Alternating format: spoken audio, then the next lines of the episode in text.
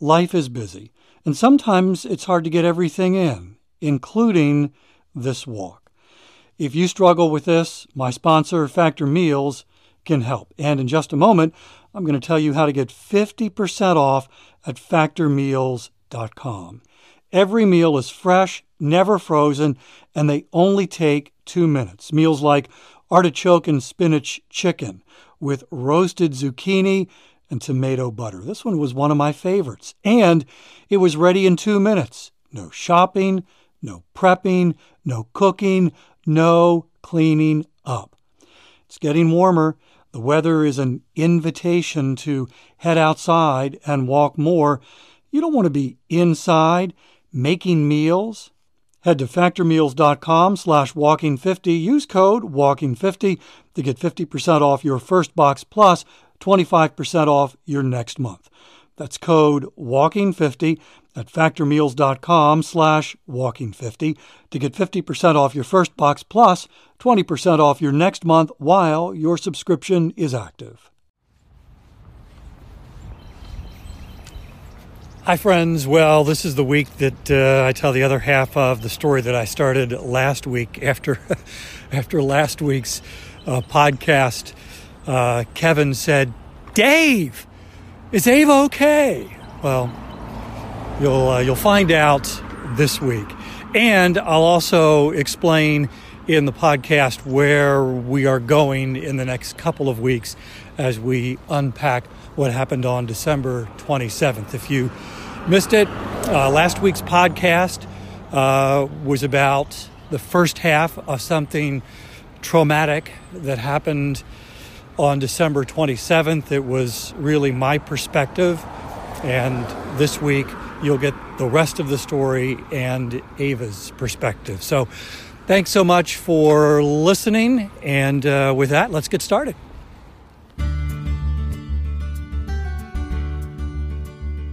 Ava finished her four mile run and she felt good, really good.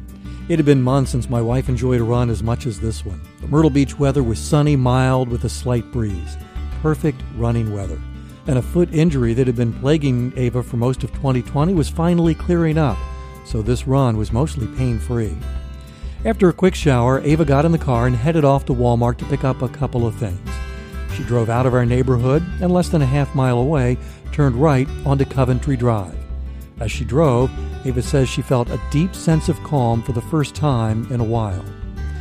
After three months of real estate turbulence getting our house in Maryland sold and settled, we finally were in our new home in the Market Common district of Myrtle Beach. Sunday, December 27th was the first full day of our new life.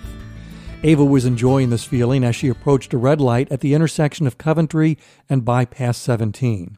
She was the first car at the light in the far left lane. Another driver pulled up next to her. Both would be turning left when the light turned green. After a few minutes, the light changed, and Ava remembers the driver to her right moving first. A moment later, Ava tapped the accelerator and pulled into the intersection. Another driver approaching from the south blew through the red light. Ava had no time to react as she saw a white car about to slam into her at 55 miles an hour. The impact was violent and threw Ava's car into the one next to her. Airbags exploded in all three vehicles. The white car hit so hard that it bounced away and was now facing the direction from whence it came. Ava was in tremendous pain and trapped, but she was alive. She's not sure if she lost consciousness and remembers someone asking if she was okay. How do you answer that? Ava said to me later. She also heard someone say, She's alive. 911, what is the address of your emergency? Yes, we just had a, a uh, three car accident on uh, Sheffield Parkway, right at the medical center. It would take 19 minutes for rescue workers to free Ava and get her in the ambulance. Even though the accident happened at an intersection right in front of a hospital, Ava was taken to a bigger hospital, one that had a trauma center eight miles north on Bypass 17. In the ambulance, the EMTs who had grabbed Ava's phone asked if she wanted them to call someone. In one of the most epic Ava moments ever, she said no. Later, she told me why. Ava knew I was enjoying the Ravens game. She also knew our brand new life in Myrtle Beach had been changed with the accident.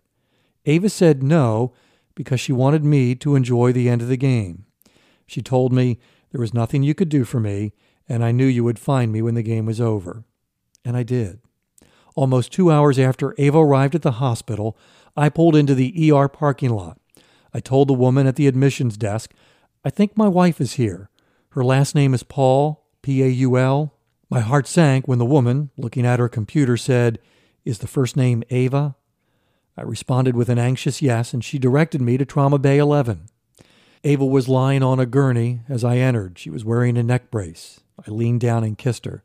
She whispered that another driver T boned her car going 55 miles an hour and said, I'm okay. Remarkably, she actually looked okay.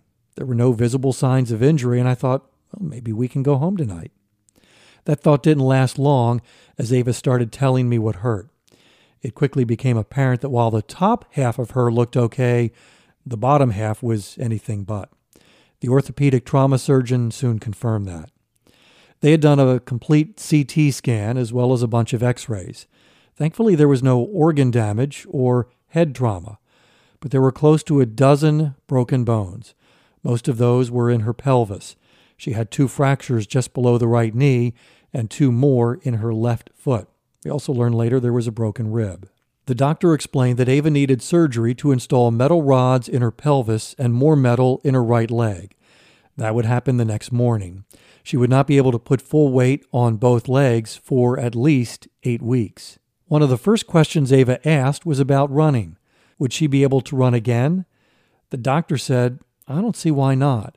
But he quickly added that it would be many months before she could even begin. Ava started to wrap her brain and emotions around what that meant. I started to wrap my brain and emotions around how much assistance Ava would need in the coming weeks.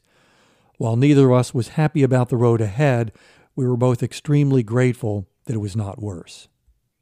The next day, while Ava was having surgery, I went to where the car had been towed. Ava's purse was still in it, so I needed to retrieve that. Seeing the damage on the driver's side and where the other car hit Ava only reinforced how much worse it could have been. As I mentioned last week, I'm not telling you this story simply to share the drama of what happened.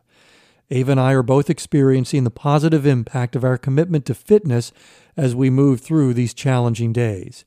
Ava, as an athlete who is working to return to running, and I as a full time caregiver. This isn't a podcast about walking. This is a podcast about fitness motivation.